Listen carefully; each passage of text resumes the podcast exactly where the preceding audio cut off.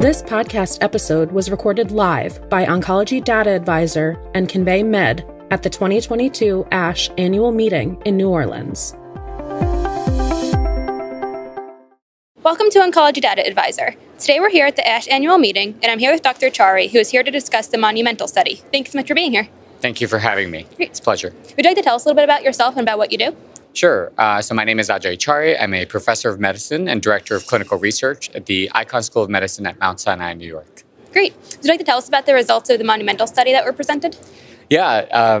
I'd like to start by saying we're really excited that the phase one portion of the study just got published in the New England Journal this week. And to distinguish that from what was presented at ASH, the phase one study was both a mixture of intravenous and subcutaneous administration of this drug called talquetamab. And it started a variety of dose levels. Here at ASH, we presented for the first time the phase two portion. So talquetamab is a bispecific antibody. So bispecific antibodies we know are of increasing importance and excitement. We've had naked monoclonal antibodies approved since 2015, but the first bispecific was approved this year for myeloma, teclistamab. But that targets BCMA, as do a lot of other MOAs, including ADCs and CAR-Ts. So there's a dearth of other targets. And so that's why this product is so exciting. It targets GPRC5D, which is a protein that's overexpressed primarily on malignant plasma cells, more so than normal, and also not very much on the hematopoietic stem cell compartment. So we think that might factor into the AE profile. It is expressed on heavily keratinized tissues, such as nails and skin. And again, that may factor in. But what's exciting about this study is really that it's the first-in-class bispecific antibody targeting GPRC5D. That's great. So what were the results that were presented?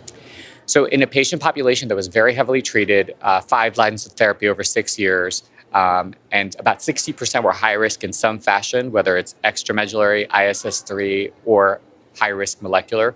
I would emphasize that in particular, high risk and extramedullary have been aggressive factors, even in the era of T-cell redirection, which have been amazing.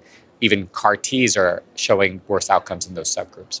And about 90%, almost every patient, 95% were progressing on their last line of therapy. So in this heavily treated population, which included triple-class refractory in 3/4 and also 1/4 patients pentadrug refractory, we saw a single-agent response rate of 73 to 74%, which is really outstanding. And that response was maintained in this triple-class and pentadrug refractory. And also, when we looked at subgroup analyses, it was maintained in ISS, high-risk patients, refractory lines of therapy. The only subgroup that had slightly worse outcomes was the extramedullary, which is, we know, an unmet need in myeloma. But even those patients had a 50% response rate. So I think the efficacy is an important part of the story. So what was the safety profile of it? So I think that's equally exciting about this product. High-grade adverse events were primarily hematologic, and even those were in less than 1/3 of patients, and that tend to happen early.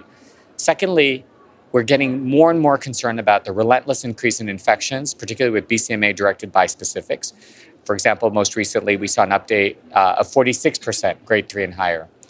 Here, our grade 3 and higher infection rate was about 11 to 15%, so much lower. Second salient point about infections is COVID. About 10% of patients in both arms had COVID, but there were only 2 deaths, which, of course, any death is a tragedy, but in context of other bispecifics, this is much less. And importantly, in the phase one New England paper, there were 0 COVID deaths out of about 240 patients. So I think this is another important signal, and it's supported by our own laboratory work at Sinai, showing that when you check a COVID antibody response to patients who've gotten vaccinated, these patients have a good response, which BCMA bispecifics have not. And finally, the rate of IVIG use was relatively low at 10%. So I think the heme and infection profile is excellent. There were some unique AEs that is worth highlighting, and probably because of the expression of the target. We did see rashes, but typically they were low grade and quite manageable with topical or oral steroids. We saw nail changes, and we saw dysgeusia. Dysgeusia, we've been given supportive care. Excuse me.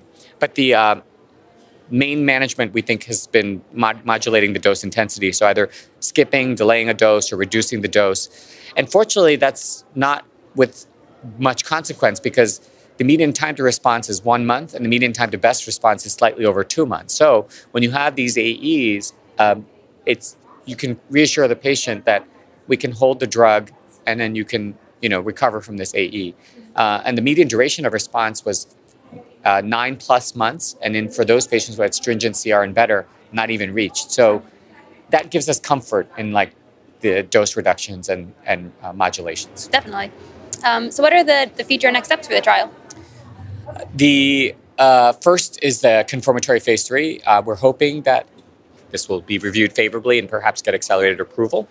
However, we obviously need a confirmatory study, and that is actually accruing. So that's talquetamab compared to various combinations and comparator arms. And then there's also a variety of phase 1 combination studies because of the excellent AE profile. The drug is being combined with standard backbone drugs. It's being combined with teclistamab, the sister bispecific, checkpoint inhibitors. So a lot of exciting studies in the pipeline. Great.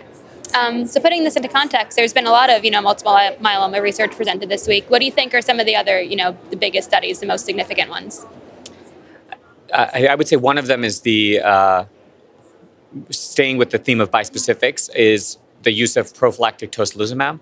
We have to keep in mind, but up till now, bispecifics have been done at large volume academic centers, which also have CAR-T experience. So I think the whole point of the bispecifics, including GPRC5D talquetamab, is they're off the shelf. They're ready to go.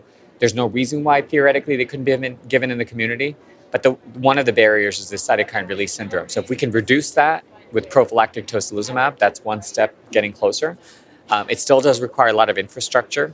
The second thing was also we saw for the first time an update of the Sevastomab data where in that bispecific, it's given for approximately 1 year and then discontinued, which is a paradigm shift because in almost all myeloma, we treat till progression. And there, in the patients who had deep remissions, so far patients have done well and not relapsed, which then tells us that maybe not every bispecific needs to be given till progression. So you can kind of balance that risk-benefit profile. I think another interesting study was the IFM study, which compared daratumumab and lenalidomide to lenalidomide and dex, so relatively dexamethasone sparing regimen for frail elderly that showed favorable results. And, dexamethasone is one of the least liked products by patients, right? And yet we throw it in every regimen. So it's nice to see kind of pulling back from that, especially for these older patients that may have a lot more toxicities with any drug. I think those are some of the things that were kind of exciting. Great, thank you. Anything else you'd like to share, either about Monumental or about your experience at ASH as a whole? No. Oh, all right, great. Thanks so much. Thank you for listening to this podcast, recorded live at the 2022 ASH Annual Meeting by Oncology Data Advisor and Convey Med. For more expert perspectives on the latest in cancer research and treatment, be sure to subscribe to the podcast at conveymed.io and oncdata.com. Don't forget to follow us on social media for news, exclusive interviews, and more.